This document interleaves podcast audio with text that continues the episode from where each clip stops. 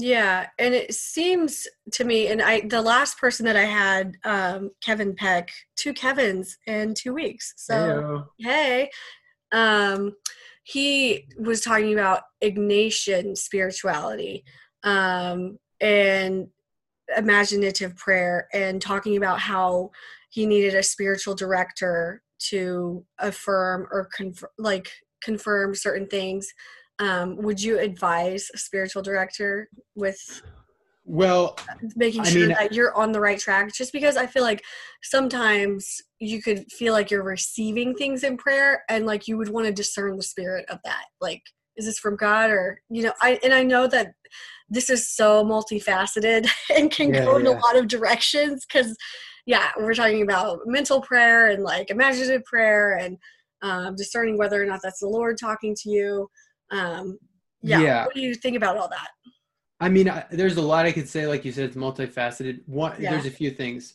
First, I would say that someone who's not praying at least 45 minutes of mental, uh, not of just prayer a day, including say, let's say at least 20 or 30 minutes of mental prayer consistently, I would say it's not necessary to have a spiritual director Okay. because really the best advice for someone in those cases, as far as their spiritual life, is just to develop the habits. First of all, if Mhm. you like a lot i've talked to a number of our chaplains where it's like they're they're basically said look there's people who come to us you know who have been in focus who have been in you know ministries who have been in you know uh that, that they're they're they're in leadership positions in parishes. And they're not they they're coming to me for direction and they talk and talk and talk and then i ask them if they're praying and they're basically they're not praying. They're not doing any mental prayer and so they're like well I mean, I I- don't need to counsel you in anything. I just need to tell you, go pray, go do mental prayer, and come back to me once that's like a really established habit. So that's where we came in to say, look, we want to get people to the point where it's like you have this as an ingrained habit, and you have a spiritual life to direct, because these Right. people who don't, aren't praying, they don't have a spiritual life to direct. Um, there's so much. There were, were- you know, when you first begin in prayer, you're in the the beginning castles, and so you're not going to be having you know mystical visions of god telling you and giving you these like great truths or whatever. Like that's not going to happen. Unless um, you're and- kevin. Unless what? Unless you're kevin. I'm Wow. joking.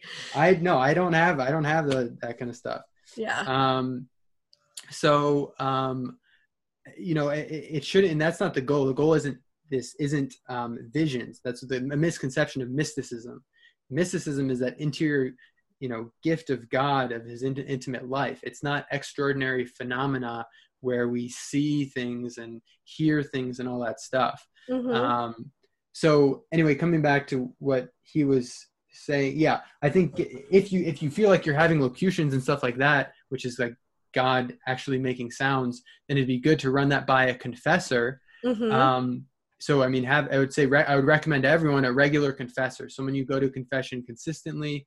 Um, as far as sitting down an hour, you know, once a month to get spiritual direction. I mean, priests are busy, so like you want to make you don't want to just set it up if you know you're not you don't already have if you're not real- putting the work in if you're not if you're not there yet yeah exactly um and so and i and so i would say to most people like look just ignore if you think like you know you receive some amazing revelation ignore it um in the beginning at least. Unless if you've been doing this for a while if you've been doing meds for every day for a while then um okay it's then then i would say then you should get a spiritual director. But Mhm. if you haven't uh, you know it could just there's a lot of different fast, um, factors that go into it. You know you could have an over overactive imagination.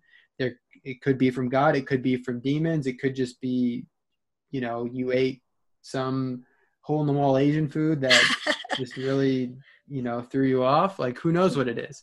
Um, you know just like yeah i heard a priest say is a, you heard col- a bunch of college students who thought that they were going through the dark night of the soul. Oh my and he's gosh. like you are not going through the dark night of the soul. You're not going through the dark night of the senses which they don't even know. There's a distinction.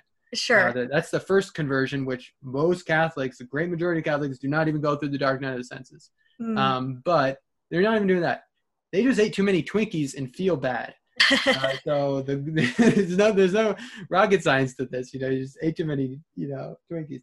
So um, anyway, coming back to it, yeah, getting a spiritual director once you have it established is good, but you need to have a rule of life. That's the thing we help people really develop, which is certain Okay. basic spiritual resolutions.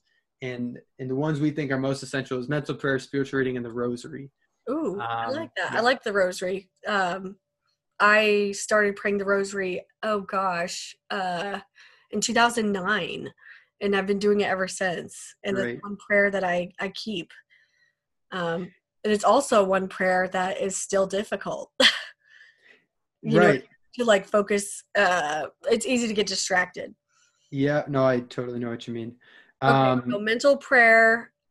Uh, rosary and spiritual reading. okay. So we've kind of boiled down th- those as the three essential acts, uh, resolutions that we want people to develop because um, from that comes so much. You know, a lot of the ascetical practices, like you were talking about, don't listen to music or avoid worldly occasions or learn detachment in this way, fast. That's all like becomes more and more evident when you go to mental prayer. You do it for a little bit. Mhm. Oftentimes you receive a number of consolations and then you know, and then after a while it becomes dry. And then that's when a lot of people give up. It's like they, you know, you weren't, if you do that, then you weren't doing it for the right reason. You have to go with the mindset to carry your cross and persevere to love God and to love Him with your will and be purified. Um, but so a lot of the other practices come from that. But if you don't have mental prayer and you don't have spiritual reading in the rosary and you're doing a lot of the other things, a lot of times they're not going to be very meritorious, if not not at all meritorious for your salvation, for glory, and for souls. Uh, it could be more just a self conquest kind of thing, or it could be a bunch of uh, ministry work that is not really the essence of what the church is all about, which is the soul of the apostle. That Christ, it's the vital living reality of Jesus in my soul that has to emanate to others.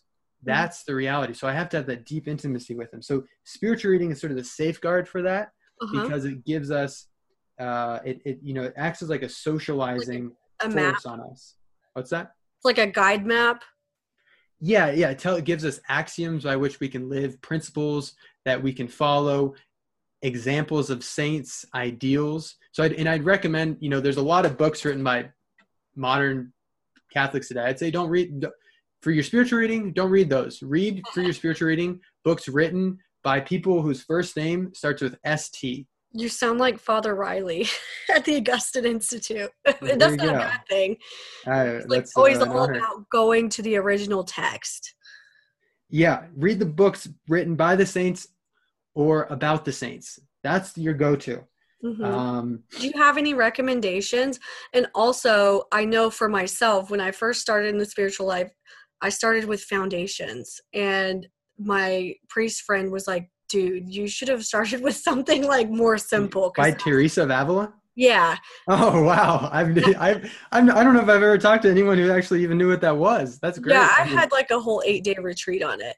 Um, oh wow. and I was completely overwhelmed. Yeah, totally. Yeah. Yeah. So for our listeners who are just kidding, do you have any recommendations for Yeah. light reading that that will ease them into um, where they need to go? Yeah, the best. So i- I'd make a distinction between spiritual reading and meditative reading. So meditative reading would be the the reading the the text that you'd have in, that you could have in front of you during mental prayer, which it could be the gospel or an epistle of Saint Paul, um, something that you can read slowly and God can speak to you through. And, and the pure, like we said, the pure end of mental prayer is just that spontaneous conversation. So if you read five words and then all of a sudden you're in a spontaneous conversation with our Lord for 25 minutes and your 30 minutes of mental prayer is now up, then you don't have to read anymore because the whole goal you're not trying to do anything there other than just be with our Lord. So that's that's the value. Now in spiritual reading, on the other hand, you do want to work through it, but you're so you're not reading purely for that intent just to be lifted up in in devotion and prayer. It should be mm-hmm. something that really fuels you, including your intellect and your understanding. But it's also not like a study where you're studying it like a textbook, just trying to really, you know, reason through everything and try to just memorize it all. It's kind of an in between of those two. Something that makes you reflective, but you want to keep reading. It's not you're not going to just like um, go into ecstasy or whatever. I mean,